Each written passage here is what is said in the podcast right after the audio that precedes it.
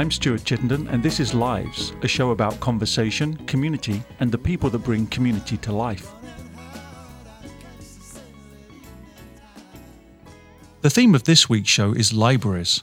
My guest today is Laura Marlane, Executive Director of Omaha Public Libraries. A New Englander, Laura was hired away from leading the Providence Community Library System in the fall of 2015. Her husband Paul and youngest son joined her in Omaha, but her eldest son remains working at a library in Rhode Island. You're the leader of a library system. Yes. And I wonder if the word libraries conjures up a different image for you of what libraries are, or if when you think of libraries, you have um, an image of libraries maybe just like everybody else. Um, I think whenever I hear the word, I go back to my first library, my hometown library. That was such a special place. And when I was five, my mom would let me walk there by myself because I didn't have to cross big streets. So it meant a lot to me to have the card with my signature on it because you had to be able to sign your name to get a library card. And I could only use the children's library. Um, I had to wait till eighth grade to graduate to the orange cards that adults got. But my mom would usually sneak out, check out whatever I wanted that they wouldn't let me. I read everything I could get my hands on. I thought the library was my connection to information, and I wanted to know everything I could about a lot of subjects. That's always been my image of libraries. It's an old, looks like a Carnegie style library, um, and it's still there. It's over 100 years old now. How has that first library experience shaped your sense of what libraries should feel like? There was an evil librarian who terrified me. And oh god she she used to ride a bike through the city. And anytime the kids would see her we'd all whisper because she looked a lot like elvira gulch from the wizard of oz. And she she would you had to wait till she finished reading whatever she was reading in the paper before she'd check out your books. And you tried not to ask too many questions. And it was hard sometimes because I was terrified of her, but I loved the library, so I'd go anyway. And growing up, I thought it was just so wrong to do that. That a library is a connection space for so many people, and they can get information there they can't get anywhere else.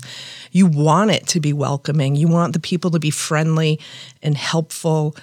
And that's just so important, especially in communities where I've worked in poorer communities where people really need these services and help. And if you put them off, you're really cutting them off. That's always seems so wrong to me. It's interesting how you describe less the technical and functional aspects of a library, but you talk about library as an oasis mm-hmm. and a connection space, and you use words like welcome. And they seem to me to be very important descriptors of what libraries could be. It seems to me to make them still very relevant in community. I wonder if you might speak a little bit to, to the relevancy of libraries. Libraries are more relevant today than they ever have been. Um, it used to be there was a time when you got your information from newspapers and you, you could pretty much rely on what you read. And if you read something that was printed in a book, you could rely on that too, because it wasn't easy to get things printed it wasn't like you could press a button and create a PDF and upload it to Amazon or it's just so easy now to create content. And that's what we call it. We just call it content like it's filler, like it's just there on the screen. But it's it's so important to make a human connection even today. If we set up a library as a big intimidating space that seems vast and overwhelming, few people will come and fewer will come back. We want it to feel like it's safe and you can ask. It's it's always safe to ask. And you can ask anybody.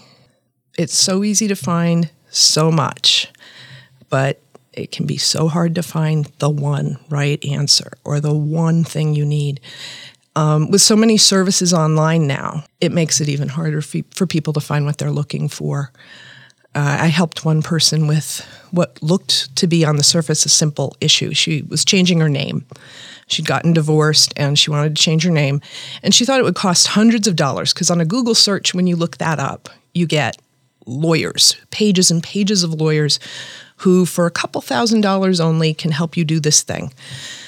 Um, but if you find the right probate form on the right website in the city that you're going to do this in, it's probably only 50 bucks and half a day out of work to go to court and give them the petition and they change your name.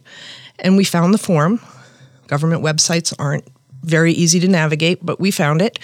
And she took care of it with 50 bucks and she thought it was going to be a couple thousand dollars and she'd have to hire a lawyer. And the relief on her face was such a great thing to see.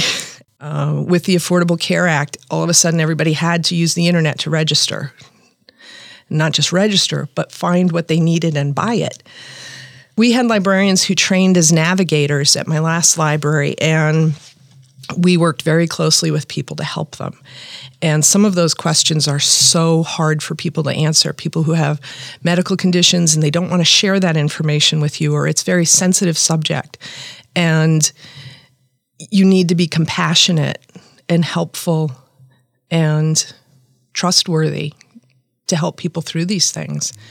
Most of government services have gone online, and most of the help that the government services used to provide has gone away as those services have moved online. And that makes the world a harder place to navigate for many people. And libraries are there to help with that. I love that idea of librarians as expert navigators. It, it really speaks to the credibility of librarians as those people that can take us somewhere that is uh, trusted and reliable and informative uh, and useful. How are librarians keeping up uh, w- with the ability to adapt to the 21st century? Um, I see librarians doing this every day, embracing technology uh, playing with new technology to see what it could do to help our patrons. Knowing what the needs are in our communities, knowing what people want every day, understanding the politics of the world around us because that shapes everybody's life. It shapes their access to resources. Um, changes in healthcare have a serious and profound effect on families and their ability to provide for their, their themselves and their children, their ability to afford the things they need every day. If we can do something that points people to a resource that can help them or gives them guidance during a difficult time, I feel like we're doing our job and we're doing it really well. And nothing makes me happier than that. And knowing what those things are in our community is another thing that that our librarians do. Especially at OPL we have subject specialists and they learn their subject not just to purchase books um, or databases but to understand what the services are in our community what resources. And you become a part of people's lives in a way. It's it's just such a community around a library. I love that idea that libraries themselves are a community and that immediate area around them is, is clearly changed for the better by the existence of the library. I'm wondering, taking a slightly bigger picture view, about how libraries contribute to community. Well, aside from the traditional book clubs, um, summer reading programs, there are a lot of things that we're able to offer. I mean, right now at OPL, we're working on improving our internet services. We're still sort of late 20th century. Um, our branch libraries are currently on cable modems. Um, so we're going to be moving to Network Nebraska Education for internet, and we'll be going from 25 megs, maybe on a good day, to gig speeds in July. Uh, well, our in house interlibrary traffic will be about 500 megs, but our Wi Fi should be closer to a gig. And this is going to be an enormous, enormous change. Um, we still have issues on our existing network that people had like 10, 15 years ago. You know, things would just crash and things lock up. Um, our tech people are just constantly putting out fires. Once we make this move, that should all go away and people will be able to connect to our Wi Fi. They'll have stable connections on all our wired computers, and we'll be able to do more. Right now, we, we loan out um, Chromebooks that have internet connections, so people can actually take home a device and internet if they don't have it at home. We'll be able to offer software as a service from our website so people can log in and try things, um, use resources that they might not necessarily have at home to do homework. We're looking at circulating Wi Fi hotspots. That's something I did at my last library. We were actually the first library in the country to start doing that. And it was hugely successful. A lot of people feel are being pushed more towards online banking, um, filing your tax returns online. It can be hard for libraries to even get paper tax returns because they, they want you to file online. They just don't want to deal with it. And people just don't either don't know how to do this or they certainly don't want to do it on a library computer and put all their financial information in. So allowing them to take the internet home gives them that extra measure of security and the time they need to do something more complicated and involved. And I know Cox here does connect to compete with the $10 connections for internet, but some people still can't afford that. And there are segments of the community that just don't have access to broadband. If anything, they're more smartphone dependent because, especially teens, so many kids have a smartphone and they can hop on Wi Fi wherever, but you can't do everything on a phone. It's, you know, try filing your taxes on a smartphone. That's, there's just no way. So we want to be able to offer more resources like that. And we've partnered with Girls Who Code and initially we got the Chromebooks so the girls could take them home and work on their coding projects whenever they wanted to. There's such a move into STEM. It's so important for kids to have access to these digital resources, especially in poorer communities where kids aren't getting the exposure to this stuff. It's going to be so crucial in their lives.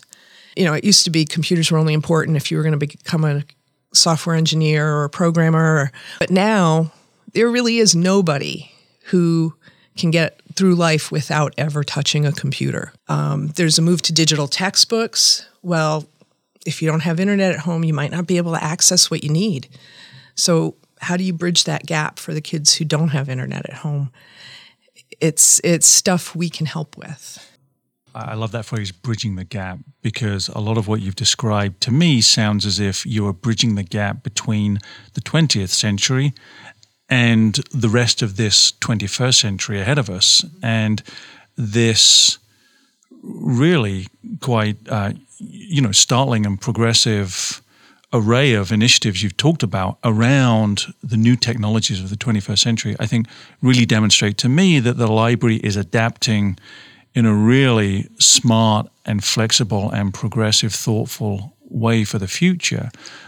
There is some amazing new technology out. Um, one thing in particular is TV white space, which I haven't been able to play with the tech yet, but I've read unbelievable things about it.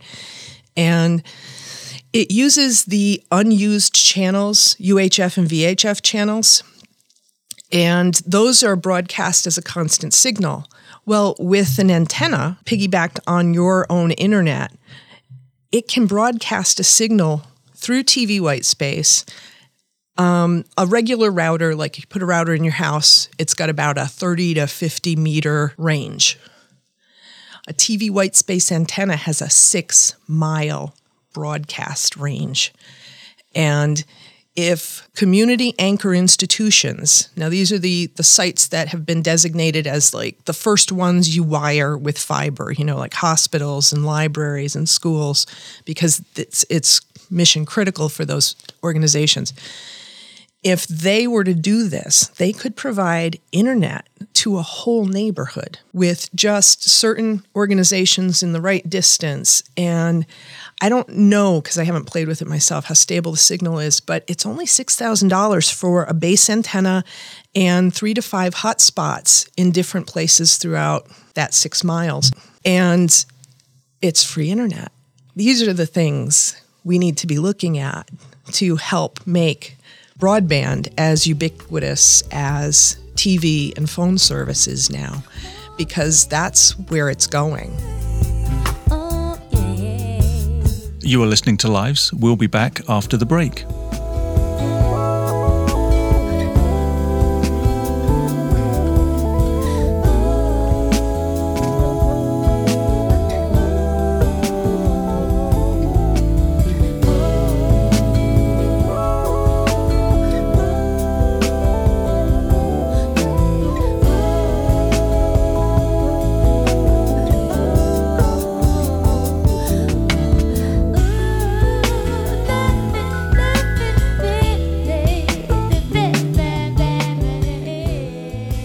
Welcome back to Lives. I'm Stuart Chittenden, and my guest today is Laura Marlane, the Executive Director of the Omaha Public Library System. Clearly, there's this technological impetus, absolutely essential, and, and that, that's been quite revelatory. I'm wondering if there are other ways that, as themes and events and needs in the world around us change, how the libraries are changing too for the future. Well, so many people still say that libraries, you know, why do we need libraries? We've got Google. Google's not everything, and you can't find everything on Google. You need librarians to help sometimes. Um, we're good at finding stuff, and we're good at evaluating whether it's accurate and it's what you need. And those services, surprisingly, are so much more important lately in, in a world of fake news and truthiness and post truth. that's that's about it.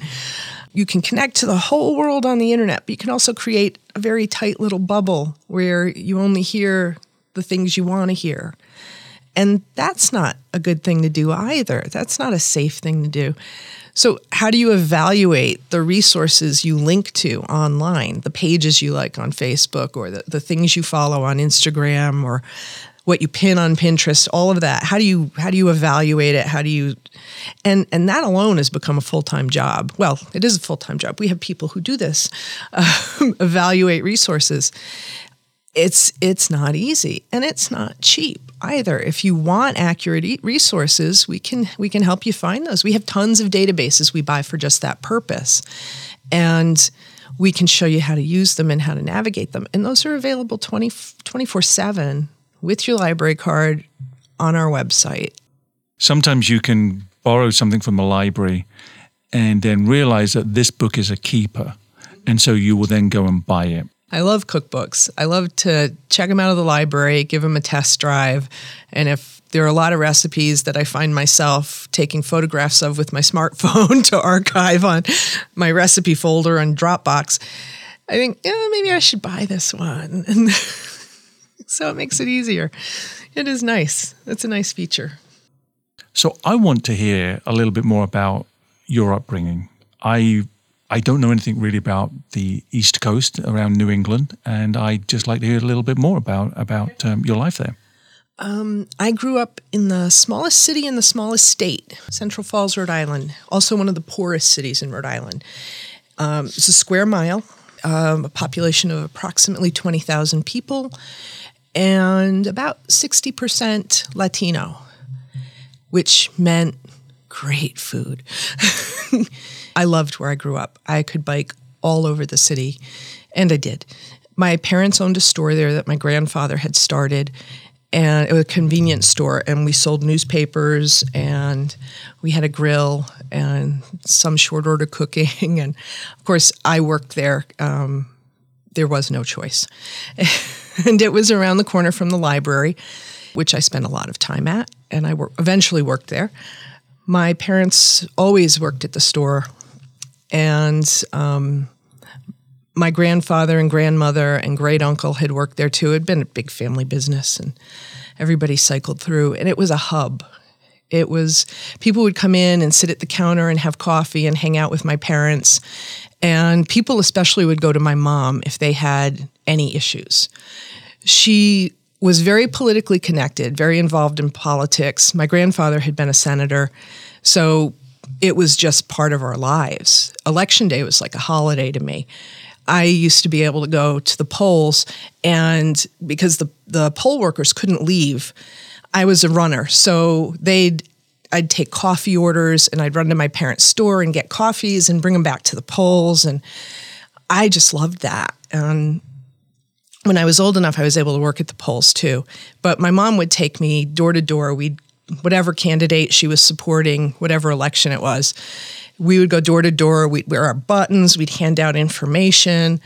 Um, this was just such a part of my life growing up. And politicians would actually go to my parents' store and drop off their papers because if my mom liked them, she'd get people to sign. And she'd say, Oh, you know, you'd like this guy. Sign his papers. He'll be running this year. All the time. And people would talk to my mom and ask her for help with things. And she'd find help. She knew everybody in local government, and she'd say, "Oh, I'm going to send you to this person. They can help you." It was it was really amazing. I didn't realize then how lucky I was.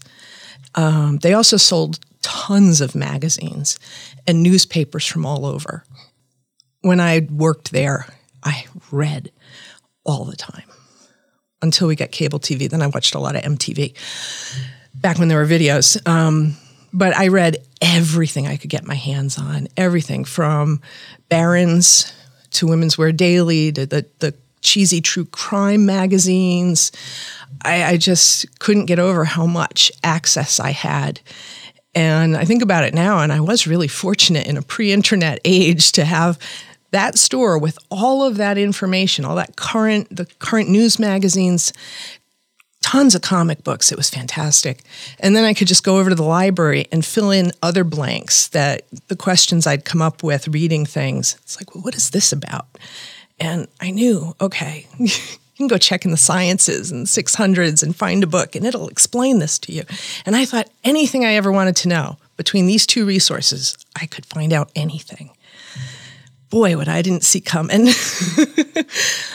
I didn't realize, you know, it took me two years. I dropped out of college and I was working in a library. I was working in a few libraries part time. And I kept thinking, oh, what do I want to do with my life? I'm going to have to go back to school. I've got to finish college, but what am I going to do? Two years before I realized I'm doing what I want to do. I want to be a librarian. And then when I went back, it was it was easy because I knew what my goal was. So I finished my undergraduate degree and I had my first son. And then I graduated in August. I started my master's in September. I knew if I took a break, if I lost momentum, it'd be hard to get it back. And I just kept going. I took a semester off when I had my second son, and I kept going. It only got tough when they got homework too. Then it was a little too much homework for everybody. and some people said, well, you know, you take too much time away from your children. You should be doing that instead. And I thought, really? shouldn't I show them what they should be doing when they're adults, how they should find what they're passionate about and put their energy into that? Um, so that's what I did. And now my kids are very much like that. They're passionate about the things they like and they work really hard to get where they are. Since the epiphany that the library world was your world, then you became a leader of a library system, and, and now here you are in Omaha with a larger library system that you're leading. Do you feel slightly removed from from the world of libraries that you started out in, or does it feel even more empowering for you? In a weird way, both. Um, I miss direct public service because I had been doing that a little bit at my last library, and I'd also been doing a part time job on Sundays at a different library. And I really loved it because it was a different library. I wasn't the director. I just worked the desk, and people would come in and they'd need help with homework or they'd need a book or a recommendation. And I got to do that, and it was so much fun. And I do miss that. But in a way, I still get to do that at a different level. And I really love connecting with people to find out what kinds of things they need from the library and what what we can do to help and ways that we can provide the service, provide access to the resources, because um, there's just so much out there. And you need curators who know and can hear a problem and say, oh, I know exactly what'll help you with that. What do you think would surprise people about libraries?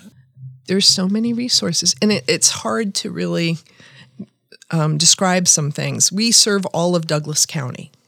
That's big. And that's a huge demographic in ages, um, religious beliefs, race. I, I mean, so anticipating what people can need and what would be useful to them gets to be challenge. Um, some of the things we've been doing recently, we've circulated a toy library, which is a really cool thing because some of these are expensive educational toys that some people don't have access to buy for themselves, or they're happy to buy it if they know their kid will like it. So they can check these out and give them a try and play with these toys and see if it's what they want, if it's what their child wants. And it also lets them bring something new into the house to, to just get some novelty. Um, the toy library is fantastic. Um, the seed library has been an amazing resource. So check our website because we've got the seed library and people um, are offering programs around gardening. We have some fantastic resources if people need help knowing what to grow when. We've got programs coming up, and we can connect you to a program or another resource in the area. The Seed Library is wonderful. We do some amazing programs annually. We did the Culinary Festival. Um, I've been here for two of those. Lucky me. They're amazing. Um, our librarians put this together. It's fantastic. And this year we had um, local chefs come in and prepare food there. So they were serving the things that they were talking about. We have a cookbook exchange there, so people can bring in old cookbooks and come away with a new cookbook or, well, new to them cookbook. Um, the friends participate at the event and they help sell cookbooks, and it's just lively and fun and food. And what else would you want? Another annual program we have that's really big is our um, speed dating event, which I know speed dating sounds kind of dated, but sorry, poor choice of words. But people really love coming to the library for that. We had, um, we did two events with four different age groups. On a, we did a Friday night and a Sunday, and we had so many people. We had over 100 people for both days, and we matched up a lot of people. We've had three marriages result from this event, and hopefully some more. Libraries connect people with what they need. You mentioned uh, Girls Who Code. And I wonder if that's another component of what the library does with and for community, which is to be a valuable contributing collaborator of some sort with, with other entities in our community. That's always been important for libraries, and I think it's growing to be more so now.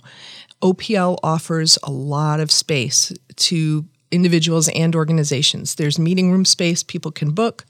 People do this. Um, we have people coming in uh, to work collectively on school projects. We have people who come in and, and teach a Tai Chi class. Our meeting room space is very valuable and it fills up. It's just so strange to me that it's really the only place in the community you can go for that. There's no other place you can just drop in, work with somebody, and not be you know, shoved out the door overstaying your welcome. And you don't have to buy a coffee to stay. And we want to make it more useful. So our move to better internet will allow us to do things like smart boards, um, have projectors readily available so people can do presentations. You know, we'll have the the capacity to offer a lot more. Um, but yeah, library space is not just physical. Um, who like to be outside the library, and because our Wi-Fi extends, they can do that too. Um, when I when I worked in Central Falls, this was around Hurricane Katrina, and there were a lot of people displaced by Katrina, and you wouldn't think they would have gone as far as Rhode Island to but people were sent to shelters all over the country. And we had a lot of people come to Rhode Island, and our small library wasn't able to stay open enough hours. So I deliberately bought um, amplifiers to install so we could project our internet into our parking lot to make sure if anybody was there and later, they'd have internet access even overnight because they'd want to talk to their families. And we had the broadband to allow them to do video conferencing for free. So they could just come in, put on a headset, and call whoever and um, have an hour to talk to their family wherever their family was. And we were able to provide that as well. So it, it was really amazing meeting people who'd been displaced by Katrina in Rhode Island and um, all of a sudden trying to help find resources for them so that they could connect with their family or find jobs or all of the things they needed. So we tried to work with the shelters to to provide sort of wraparound services where we could. What reading material is on your nightstand, and what would you say to the community should be on their nightstand? I try not to tell people what they should read. I usually try to figure out what they like to read, and then I can tell them, oh well, this this might fit. If you like this author, you probably like this one. Um, I I read a lot of things, and I still love comic books. So, um, I actually still subscribe to Buffy the Vampire Slayer comics. Um, I have a graphic novel on my nightstand, Monstrous, which is pretty good. I'm reading Lab Girl because um, the author will be coming to Omaha to speak at an event we're going to be having in um, September. And it's a great book if you haven't read it. It's really wonderful. It's Hope Jahren, and um, she's a biologist. She works at the University of Hawaii, and she'll be coming to talk about her experience and growing up in her father's lab and um, becoming a science geek. And we'll be doing an event at a school as well, so students will have an opportunity to come and hear her speak. Um, I've also got three novels I picked up at the Friends book sale. One's a Star Trek novel because I'm a bit of a Star Trek geek. And um, I'm reading an ebook on my phone. I've, got reading material everywhere. Um, I'm reading this wonderful book, Kindred. Um, I think the author's name is Olivia Butler. I hate that I can't remember those things anymore, but it's oh, it's wonderful. It's about um, a black woman in 1976 who somehow gets pulled back in time to an ancestor who was a white slave owner, and it's written from her point of view and she talks about the different time period and and the challenges and I haven't been able to put it down. It's just been so fascinating. With me in conversation has been Laura Marlane, Executive Director of the Omaha Public Library System. Laura, thank you so much for being here. Thank you, Stuart. It's been great. Ah, her name was uh, Mary, Mary, and she's You are listening to Lives. We'll be back after the break.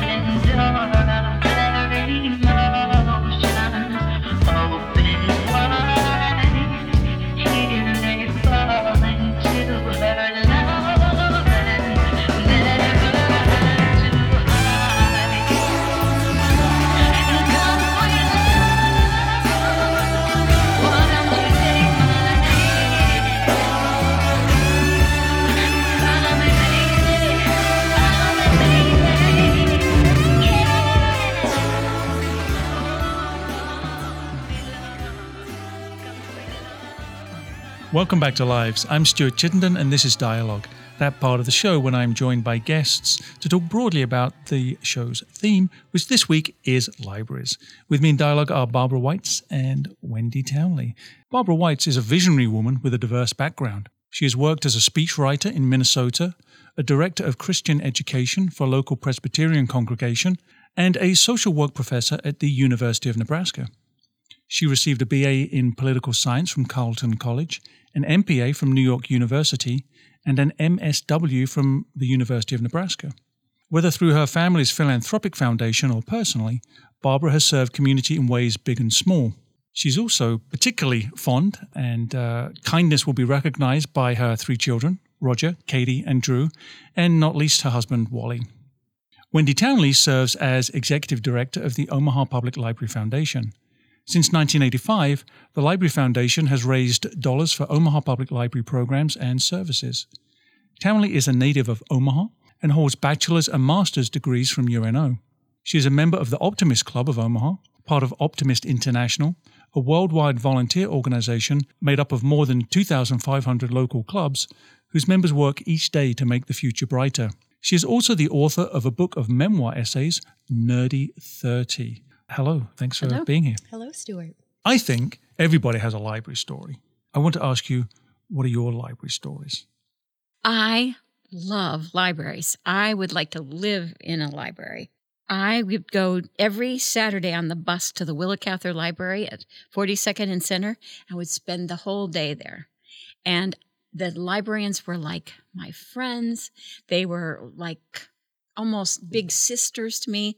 And I read I my goal was to read every book in the kids section so that I can move on to the adult section. And and they helped me with that. And I can't tell you how safe I felt in the library. It's like it's so important to me. And every time I go by it now, I want to go in. It's like, no, I don't need a book, but I want to just go in and see it. So, yeah, I love libraries.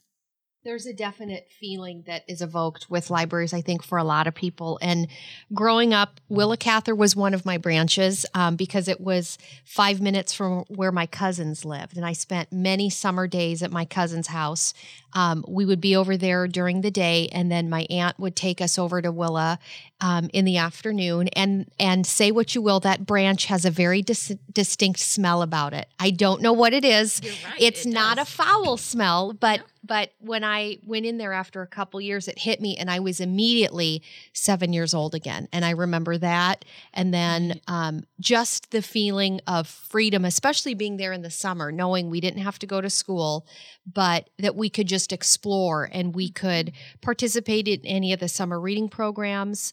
Um, my other library branch growing up was South Omaha Library, but the old one in South Omaha, not where it currently sits, that was a little closer to where I grew up. And so going in there, needing help with different school projects, reports, um, it also it, it was just a very much a part of our childhood i went to our school library but i don't remember the details as much as i do going to our public libraries How have our perceptions of libraries changed since those sort of really emotional first introductions?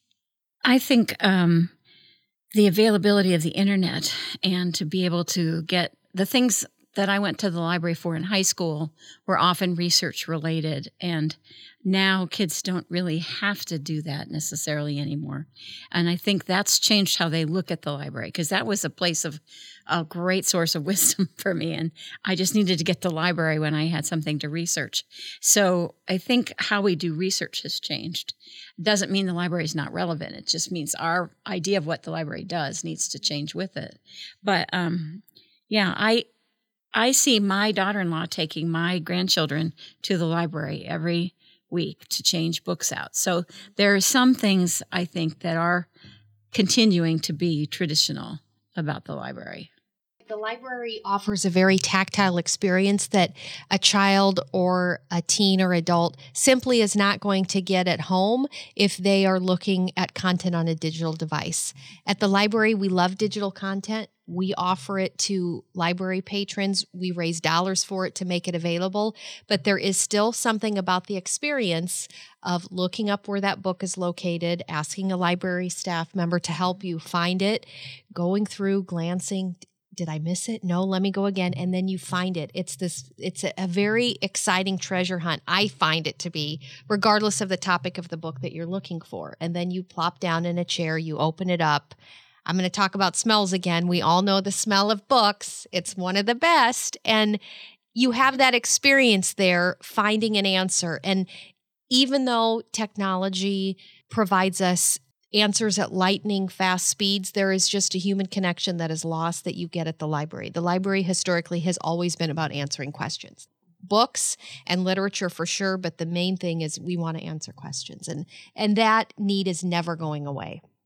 I just remembered my one really horrible moment in a library was I had grown up in Omaha and gone to school here, gone to libraries here, went to a small liberal arts college and went to the library there. And my favorite thing was when I had something to write about was to um, go up and down the stacks and pull books out and at random, you know, looking for a topic or whatever. I got to NYU for grad school and I went up to the librarian and I said, I need to go in the stacks related to this topic. Oh no. You fill out a piece of paper and you give it to them and they retrieve it and then you come up to the desk and get it. You're not allowed to go where the books are. And I thought, wait, that's not a library. You can't do that. But they did. And I don't know how many libraries are set up that way or have been or have changed, but that was horrifying to me. That's the whole beauty of libraries is is going in one section or having an idea of I'm only here to get these three books and then you stumble across this in this section and you say what is this over here?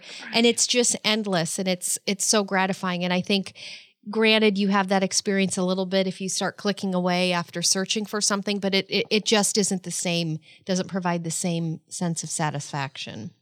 I want to ask you both what role do libraries now play in your lives? Well, in my life, I still go and see it as a quiet place to read. Um, I'll I'll find books to read in the library, but often I'll bring things with me. When I was working, I was taking a class at a distance, and I would always go do all of my homework in the library because that was the place where you you really studied. And so it's in my mind, it's still a sanctuary of quiet quiet rest and opportunity to open your mind up with all sorts of new things. So that hasn't changed. I don't check out books the way I used to. And that's because I have an e reader. So I am most certainly biased because my office is in the library, the downtown library. So for me, the library is also about work. It's my commute to work every day. Um, our office is located up on the fourth floor and and there are many days i hate to say this i get out of my car i go all the way up to four and i don't make it into the other floors where the books are and I feel horrible when I'm leaving and the elevator is uh-huh. stopping and I see the books on the shelves and I think, wait, but I wanted to check out. And then I say, Wendy, you've been here for eight hours. you didn't get up once to look at a book. But for me, it's very much a place of nostalgia when I step into a library. I definitely feel it mm-hmm. going into the Criss Library at UNO because I mm-hmm. went to undergrad and grad there, spent countless mm-hmm. hours. The third floor of Criss Library is one of my favorite places in Omaha. I cannot recommend it enough to people.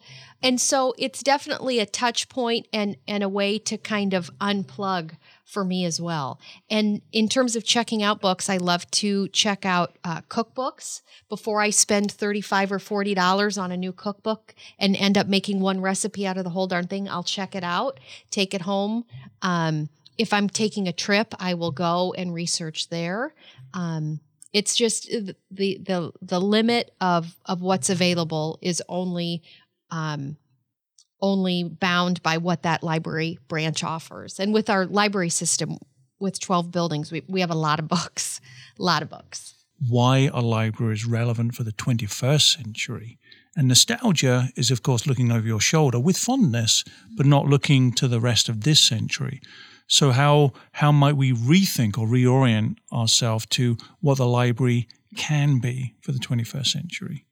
I think being a community resource is where the library is most relevant. And I from Omaha Public Library's perspective that is one of the key missions of our library system is to not just sit there with our doors open and say well we're here. People should stop by and check out our books and attend a author event or learn how to to use Microsoft Word. It's really our our librarians going out into the community and working with neighborhood organizations and having space um, at the community engagement center at UNO and understanding there is a great role they can play As long as we have librarians who are willing to embrace technology and change, I don't think we have to worry about libraries not being relevant in the future. Because mm-hmm. I think as long as as they're not stuck with that idea of we've got books and you got to come see us. I think they can do amazing things for our community and the classes they offer and the storytelling pieces that you can't get from the internet. It's not like sitting with 12 children around you looking at the book while the librarian reads the story to you. There's immense possibilities for community engagement mm-hmm. in libraries. And I mean, I think there's just lots of possibilities there. We need nostalgia. I mean, I think we have to embrace where we've been, but then I think we don't get stuck there. um, with regards to library, it's it's a great equalizer for families. I, I often like to say if you come to our library, we don't care where you live. We don't care what type of car you drive. We don't care how much money is in your bank account or what your last name is. We're here to help you. This is a free service. We're here to serve you. The library is really here to serve the community's needs, to listen to the community on what what they need, and then to uh, respond accordingly. And that for some of us, that's being there every Saturday morning at 10 when Mrs. Jones is there to read her newspaper with coffee. It's another to have story time in the summer. Um, so it, it's really being, even though it- it's challenging to say all things to all people as much as we can with the resources that we're given. So I have this really fond idea of libraries also being something that people should have at home. So how else might we think of uh, libraries away from the usual idea, and what libraries do you maybe have at home? Well, we we have a library because when we built our house, there were we we could each pick something that we wouldn't live in if unless it was there. Our architect was very wily, and both of us picked library. That was first thing on our list. So we do have a library. It tends to be a lot of things, our books left over from our educational experiences, and then um, things that we've collected along the way. Our children's books are upstairs in the playroom library. We made our house to have books in every room. Um, that's how much we love books. So um, we have a personal library, but it doesn't stop me from wanting to go to the public libraries. They stay way ahead of things. I was thinking, and my answer is the same as Barb's is we have books between my husband and I in every room. It's not intentionally. Um, sometimes there's just overflow, and I find myself there's books that I absolutely will not part with. Um, but there's other books that I'm willing to give to the Friends of Omaha Public Library, for example, for their book sale. Um, I just did that a couple months ago because the piles were getting a little sloppy. but what did I do? I went and picked up a couple more at a friend's sale. And then I was at the bookworm and I picked up a couple more. And I may have bought a few on Amazon. And it's something, Right. it's a personal collection that I just curate Mm-hmm. constantly. And and there are books that I can probably sit here and tell you I will never open again and read, but I love the story so much and I love to think about where I was in life when I read that story or when that story found its way to me that I just can't part with it. There's so many titles like that. I we could do a whole show just talking Just about on that. that. Uh, someone told me about having a bookshelf of books that have changed your life. Mm-hmm. And I put together a bookshelf of books like, and it's exactly that. Yeah. They're, after I read them, I would never be the same. And and you can't do that in the library, but you can do that in your personal library. Mhm. And it's um, you have I have my favorite sections in the library, but I also can read things I don't want to buy. Mhm. But I'm curious to see what are books like in that arena. Like Mm-hmm. I engineering, hmm, but how does a train work? You know, it's kind Mm-hmm. of curious. So, and it starts with questions, like you Mhm. said at the very beginning. And and one of the comments when I visit with them about the library, people say, "I love the library, but I just love to buy books. I love to own books." And I say, "You still can. You're mm-hmm. never going to own everything that you want to read in life. So there is definitely a strong need and a strong role for libraries in our lives. And I tell people, mm-hmm. read the book first. If you really love it, go buy a copy. Go buy 10 copies. Right. The author and the publisher are not going to say no to that. So, what is on your nightstands? Well, I'm reading um, The Geography of Genius by um, Eric Weiner. And he, I've read all of his books. He's on NPR, and he he's kind of a combination travel log and history and observation of life. And he did one on um, religion, uh, man seeking God, like it was an ad in a personal column. um, and then he did one on religion, and now he's Geography of Genius. And I recommend it. I mean, I recommend his writing because it's amazing. Mhm. So, this is not intended to be a plug in any way, but I am currently reading the book Lab Girl by the author Hope Jahren. Right. Um, we are bringing her to Omaha this September for a library fundraiser, and I um, at, put the book on my Christmas list. Every year for Christmas, I ask for several titles, and that was one of them. So I'm working my way through that. Um, the other book that I have just started within the past week or two is Commonwealth by Ann Patchett, um, which has gotten wonderful reviews, and it seems like everywhere I turn, someone is talking about that book. Right. Um, but I still will find myself picking up books that I just are, am drawn to some days in my own collection or even at the library that I'm curious about.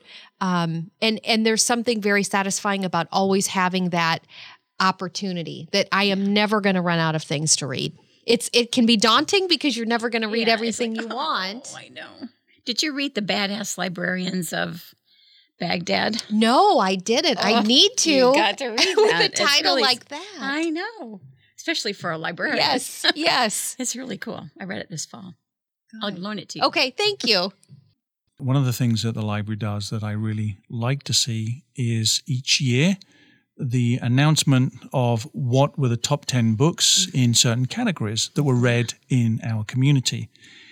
And for me, it's a little bit uh, like peeking into the window of, of every home and trying to get a sense of who we are, what we're reading. Right. It makes me wonder if libraries are uh, a metaphor for communities. And so, if if that's true, what does our library say about our community? What can a library say about its community? I think that people are curious. I think you look at our circulation statistics and our um, foot traffic alone. People are curious and they have questions, and they are going to continue coming to the library. And I think the fact that people are talking to one another about books, just as, as we're doing here today, drives them to the library. So I think it's, f- from my perspective, it's kind of a um, validation that people still care about the written word that is not always online. Don't we pick a book for common reading every year? we too? do. So the Omaha Reads program um, happens every September, and um, it's been really fun seeing the different titles that the librarians suggest, or we actually request community um, nominations, and then we put the finalists out on the library's website, and then the community vote. So they have been um, input at two touch points. Oh, good. hmm And so they're in the tallying process right now. Last year it was All the Light We Cannot See by Anthony Doerr. Um, previously, Eleanor and Park by Rainbow Right. Rowell. Um, before that, The Meaning of Names by Karen Shoemaker out of Lincoln. So, I mean, three vastly different genres, but it's what people are talking about. I think that valuing libraries says a lot about a community. And so, and where we put our money says a lot about our values. So I think it's important to look at how cities expend funds for taxpayers on things like libraries, because I think they're critical to the entire community and not to a specific group or piece of the community. And I think, um, I think there's going to be a diversity of things people read, which is great. But I think uh, the idea behind reading as a as a way of opening yourself up to the world, that our community isn't an isolated place, and we need to learn about all the places we don't know about. And the only place I think that we can do that with any kind of broad dispersal is a library. So I think libraries have a lot to say about our community and how we treat them and how many people know about them and how they engage with librarians are special people in many towns. Mm-hmm. This town of Dornick, everybody knows the librarian, you know, and I think a lot of people in Omaha know Wendy and know the Omaha library system pretty well. Mm-hmm. And that says a lot of good things. And I think it keeps us young. I think it invites young families who are just starting out that can't afford to have books in the house. They have a place to go where their children have access to the world beyond their front door. Mm-hmm. I think it's critical and it's a great way to look at your community and say, how healthy are we mm-hmm. based on our library? And you go into any of our library branches and you see the conversations that uh, strike up between the patrons who are the regulars and the staff. If there is a, a library staff member who takes a vacation and doesn't tell the patrons, they will get worried and say, Well, what happened to so and so?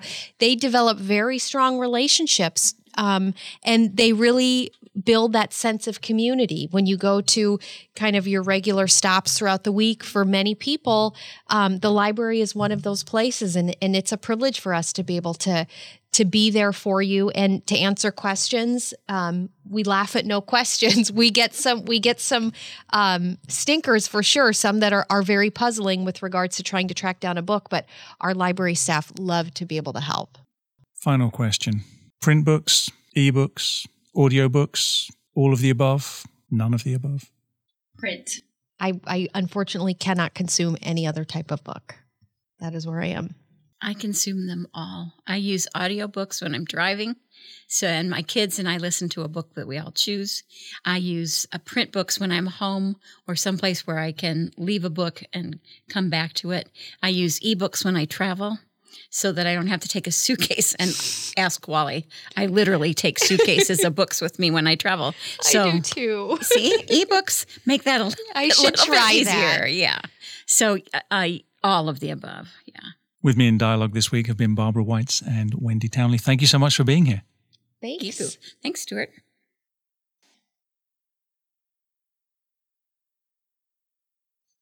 Thanks, Wendy. Yay, we made it.